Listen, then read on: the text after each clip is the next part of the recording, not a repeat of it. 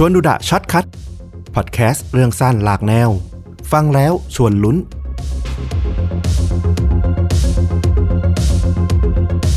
วันนี้ก็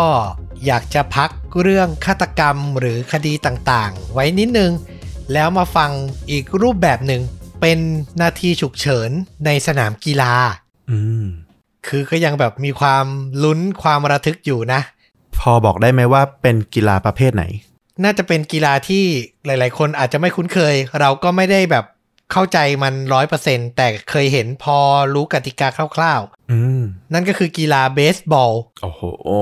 ซึ่งประเทศที่แบบว่าชอบดูหลักๆก็คือญี่ปุ่นแล้วก็อเมริกาเนาะอเมริกานี่ก็จะเป็นเมเจอร์ลีกเนาะใช่เรื่องราวนี้เกิดขึ้นที่เมเจอร์ลีกที่อเมริกานี่แหละนะครับพาทุกคนไปรู้จักกับนักกีฬาเบสบอลที่ชื่อว่าคุณจิมไรซ์เขาเนี่ยต้องบอกว่าเป็นตำนานเลยนะของทีม Boston Red Sox ตลอดเวลา16ปีนะที่เขาเล่นกับทีมเนี่ยเขาตีโฮมรันก็คือตีออกนอกสนามไปเลยนะได้แต้มไปเลยไปได้ถึง382ครั้งคือถ้าใครเคยเห็นการเล่นเบสบอลจะรู้ว่าการตีโฮมรันนี่คือแบบสุดยอดมากนะยากมากอ่ะตีบอลลอยออกจากสนามไปเลยอ่ะไกลมากคือลูกอ่ะมันวิ่งมาไวมากนะแล้วมันต้องจังหวะแล้วก็แรงอ่ะมันต้องพอดีกันพอดีเป๊ะๆเลยมันถึงจะแบบออกไปได้โฮมรันอ่ะใช่แล้วเขาทำไป382ครั้งตลอดอาชีพเขาอ่ะนะค่าเฉลี่ยการตีของเขาเนี่ยอยู่ที่ 0.298 คือตี1ครั้งจะโดน 0.298 ครั้งซึ่งถือว่าสูงมากๆเขายังเป็นนักกีฬาเบสบอลคนเดียวนะที่เป็นเจ้าของสถิติตีลูกได้มากกว่า200ครั้งและทำโฮมรันได้มากถึง39ครั้งใน1ฤดูกาลแข่งขันน่ะและทำอย่างเนี้ยได้นะ3ฤดูกาลติดกันน่ะคือแบบเป็นตัวเลขที่มหัศจรรย์มากนะครับคือถ้าสำหรับเราเป็นแบบคอบอลอย่างเงี้ยสถิตินี้ก็คือประมาณแบบโมฮัมเหม็ดซาลาห์ปัจจุบันเลยยิงแบบฤดูกาลละ 20-30 ลูกติดกัน 3-4 ฤดูกาลประมาณนั้นเลยนะครับชื่อของจิมไรซ์เนี่ยถูกบรรจุอยู่ใน Hall of Fame หรือหอเกียรติยศนะในวันที่26กรกฎาคมปี2009แต่เรื่องราวสถิติทั้งหมดที่เรายกมาเนี่ยที่มันน่าทึ่งมากนะกลับไม่ได้เป็นที่น่าจดจำเท่าการกระทำในสนามแข่งขันครั้งเดียวของเขาครับที่ยังถูกกล่าวขวัญมาจนถึงปัจจุบันนี้นะย้อนกลับไปวันที่7สิงหาคมปี1982วันนั้นเนี่ยทีม Boston Red Sox เป็นเจ้าบ้านนะแข่งขันกับผู้มาเยือนอย่าง Chicago White Sox ท่ามกลางกองเชียร์เต็มสนามเลยและหนึ่งในนั้นก็มีหนูน้อยวัย4ขวบอย่าง Jonathan Keane เขาเนี่ยเข้ามาเชียร์ Red Soxทีมโปรดกับผู้เป็นพ่อและน้องชายวัย2ขวบเราว่าหลักๆก็คือตามพ่อมานั่นแหละน่าจะเป็นประเพณีของต่างประเทศแหละเราว่าบอลไทยลีกเมืองไทยก็มีก็คือพ่อพาครอบครัวพาลูกชายมาดูเนาะแต่ของเมืองนอกนี่จะชัดกว่าเนาะฝรั่งเขามีแบบเหมือนส่งต่อความเป็นแฟนทีมกีฬาอะไรอย่างเงี้ยชัดเจนมากเลยถูกต้องเลยตัวโจนาธานคีนพ่อและน้องชายเนี่ยนั่งอยู่บริเวณอัฐจันทร์นะซึ่งอยู่ด้านหลังที่พักนักกีฬาคือต้องนึกภาพก่อนสนามเบสบอลมันจะกลมๆใช่ไหมแล้วมีอัฐจันทร์ล้อมแล้วใต้อัฐจันทร์นะมันจะมีซุ้มที่นั่งนักกีฬาอยู่สำหรับใครที่แบบอาจจะไม่ได้เคยชมเบสบอลนะจะได้พอนึกภาพออกนะครับตัวโจนาธานคีเนี่ยนั่งด้านหลังตรงนี้เลยและวันสุดพิเศษสำหรับเด็กน้อยที่น่าจะเต็มเปี่ยมไปด้วยความสุขอ่ะกลับเกิดเหตุฉุกเฉินที่ไม่มีใครคาดคิดครับเมื่อการเล่นครั้งหนึ่งนักกีฬาผู้เป็นคนตีลูกเนี่ยตีพลาดบอลน่ะมันโดนไม้นะแต่มันฉลับไปทางที่พักนักกีฬาซึ่งถือว่ามันออกนอกเขตการเล่นและถือว่าเป็นลูกฟาวล์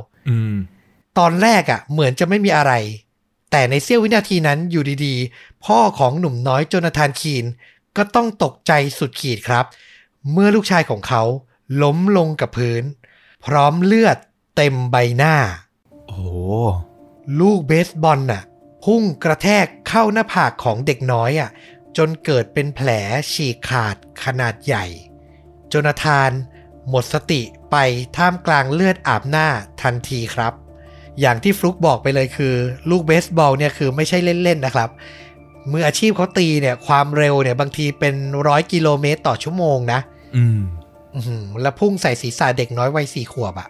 อันตรายมากๆผู้คนที่เห็นเหตุการณ์อยู่รอบข้างเขาที่นั่งอยู่บนสแตนต่างพากันตะโกนร้องเรียกหาหน่วยแพทย์ฉุกเฉินทุกคนน่ะต่างสับสนและตกใจและในเสี้ยววินาทีนั้นเองครับที่ผู้เล่นยอดฝีมืออย่างจิมไรซ์เห็นเหตุการณ์เหมือนกันแต่เขาตั้งสติได้เร็วครับวิ่งออกไปยังอัศจรรย์จากที่นั่งพักนักกีฬานะขึ้นไปเลยอย่างรวดเร็วมากๆก่อนจะอุ้มช้อนเอาร่างของเด็กน้อยอ่ะกลับลงมายังที่พักนักกีฬาซึ่งในเวลาเดียวกันนั้นแพทย์ประจำทีมอย่างดร.อาร์เธอร์พับพาสที่เห็นเหตุการณ์พร้อมๆกันเนี่ยนะก็รีบโทรศัพท์ติดต่อโรงพยาบาลเด็กบอสตันเพื่อให้เตรียมห้องฉุกเฉินเอาไว้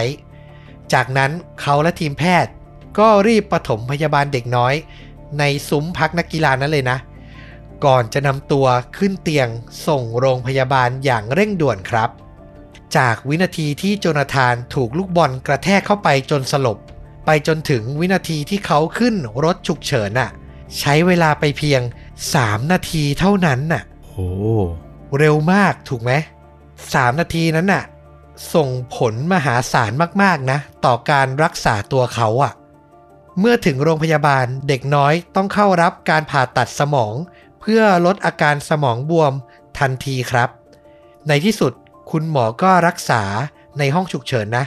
จนเขาพ้นขีดอันตรายแพทย์ที่ทำการรักษาให้สัมภาษณ์ในภายหลังว่าการที่เขาได้รับการปฐมพยาบาลและส่งตัวมาถึงห้องฉุกเฉินอย่างรวดเร็วนั้นส่งผลทำให้อาการเขาไม่ทรุดหนักเทียบกับในเคสที่ถ้าเขาอาจจะต้องรอแพทย์ฉุกเฉินบนอัศจรรย์น่ะซึ่งต้องใช้เวลามากกว่านี้มากๆเลยกล่าวกันได้ว่าจิมไรซ์เนี่ยช่วยชีวิตเด็กน้อยคนนี้เอาไว้หรืออย่างน้อยที่สุดก็ทำให้อาการเขาไม่หนักหนาสาหัสมากจนเกินไปนักและวินาทีที่จิมอุ้มเด็กน้อยแล้วออกวิ่งถูกจับภาพไว้ได้โดยนักข่าวจากหนังสือพิมพ์ Boston Herald ที่ชื่อว่าเท็ด การ์แลนด์และภาพเนี้ยกลายเป็นภาพประวัติศาสตร์ในวงการเบสบอลอเมริกันในที่สุดครับโอ้โหภาพแบบคลาสสิกมากนะใช่คือยังไงมันก็ต้องเป็นตำนานอ่ะคือนอกจากเหตุการณ์มันจะแบบว่าเหมาะสมที่จะแบบได้รับการเชิดชูแล้วอ่ะการกดชัตเตอร์อ่ะซึ่งในยุคนั้นมันก็ต้องเป็นกล้องฟิล์มอยู่นะยังไม่ดิจิตอลถูกป่ะยุค80อ่ะโอ้โหแล้วได้แบบจังหวะพอดีขนาดนี้มาคือแบบเก่งมากนะแล้วกลายเป็นภาพแบบประวัติศาสตร์จริงๆหลังช่วยเหลือเด็กน้อยเสร็จจิมไรซ์ก็ต้องลงแข่งขันต่อนะโดยใช้เสื้อที่เปื้อนคราบเลือดตัวเดิมนี่แหละ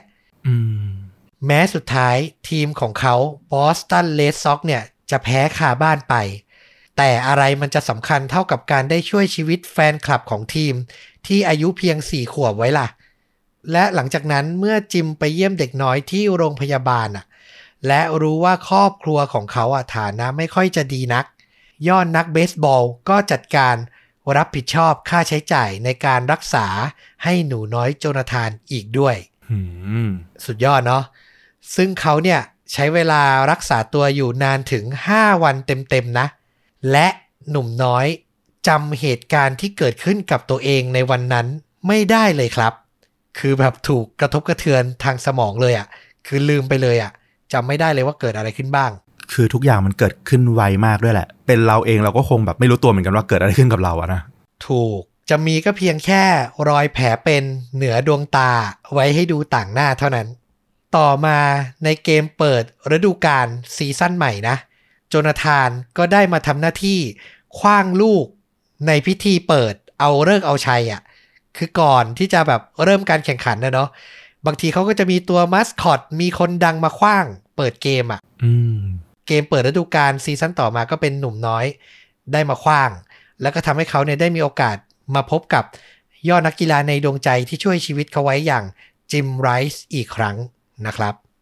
และต่อมาโจนาธานคีนก็ใช้โอกาสที่2เราเรียกว่าโอกาสที่2ก็ได้นะเพราะแบบมันเฉียดตายไปเหมือนกันนะเขาก็ใช้ได้แบบคุ้มค่านะเพราะเขาก็เติบโตมาเป็นชายหนุ่ม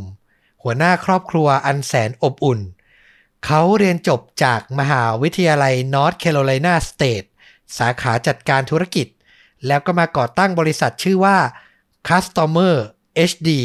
ที่ทำหน้าที่เป็นเหมือน outsource คอยดูแลด้านบริการโทรศัพท์ให้บริษัทอื่นๆภรรยาของเขามีอาชีพเป็นนางพยาบาลทั้งคู่มีลูกด้วยกันถึง3คนและเราเชื่อว่าทั้ง3คนนั้นก็น่าจะเป็นแฟนคลับทีม Boston Red Sox ต่อมาแน่ๆเลยนะครับสำหรับตัว Jim Rice หลังลงเล่นไปทั้งหมด 1,503 เกมนะเขาก็รีไทร์เลิกเล่นแล้วก็กลายไปเป็นโค้ชเบสบอลประมาณในช่วงปี 1990 เขาเคยให้สัมภาษณ์กับสื่อมวลชนครั้งหนึ่งว่าผมตีโฮมรันตั้งใจวิ่งสุดกำลังแต่สุดท้ายสิ่งที่ปรากฏออกมาคือภาพที่ผมปีนขึ้นไปบนอัศจรรย์เพื่ออุ้มเด็กที่โดนลูกบอลฟาวล์ลูกหนึ่งกระแทกใส่หน้าเท่านั้นเอง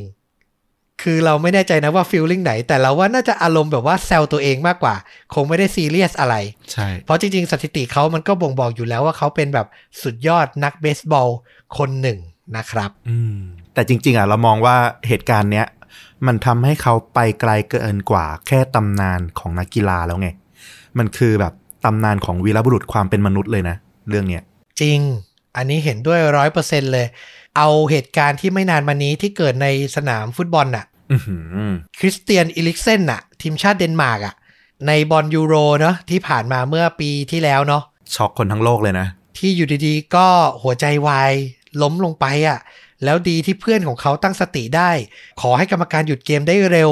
มีแพทย์ลงมาดูอาการได้ทันและสุดท้ายทุกวันนี้เขาก็กลับมาปลอดภัยเหมือนเดิมได้เนี่ยมันคือเหตุการณ์โมเมนต์อัศจรรย์นะแล้วเราจำได้ว่าในช่วงประกาศรางวัลของยูฟ่าในปีเนี้ยทีมชาติเดนมาร์กทั้งทีมรวมถึงทีมแพทย์ด้วยก็ได้รับรางวัลเชิดชูจากยูฟ่าในฐานะที่ช่วยชีวิตเพื่อนนักกีฬาไว้เนี่ยเราว่าเรื่องอย่างเงี้ยควรต้องเชิดชูจริงๆอย่างที่ฟลุกบอกมันเกินเรื่องกีฬาไปแล้วมันกลายเป็นแบบความยิ่งใหญ่แบบระดับมวลมนุษยชาติยังได้เลยนะเราว่าเป็นโมเมนต์ที่สำคัญชีวิตคนสำคัญที่สุดนี่แหละก็ถือว่าเปลี่ยนอารมณ์นะกับชวนดูดะช็อตคัทในวันนี้ก็คือยังมีอารมณ์ลุ้นระทึกคงไว้เหมือนเดิมแต่ว่ามาดูโมเมนต์ความประทับใจดีเลยแล้วว่า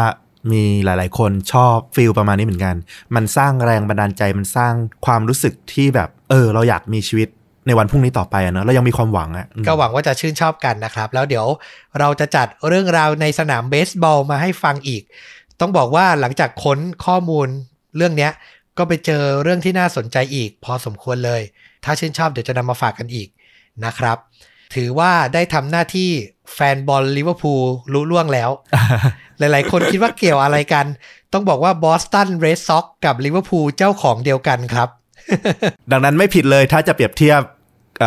คุณจิมไรซ์กับโมฮัมเหม็ดซาลาห์ถูกไหมที่ต้อมพูดถึงตอนแรกใช่เพราะว่าแบบเขาเป็นยอดฝีมือในสายกีฬาของตัวเองเหมือนกันนะเนาะเอาแหละนี่ก็คือชวนดูดะช็อตคัทเรื่องสั้นแบบกระชับกระชับมาให้รับฟังกันในวันนี้นะครับผมแล้วกลับมาพบกับต้อมกับฟลุ๊กได้ทั้งตอนเต็มของเรื่องจริงยิ่งกว่าหนังคาดจริงยิ่งกว่าหนังรวมถึงตอนสั้นๆแบบนี้ด้วยหวังว่าจะติดตามกันต่อไปพบกันใหม่เอพิโซดหน้าวันนี้ลาไปก่อนสวัสดีครับสวัสดีครับ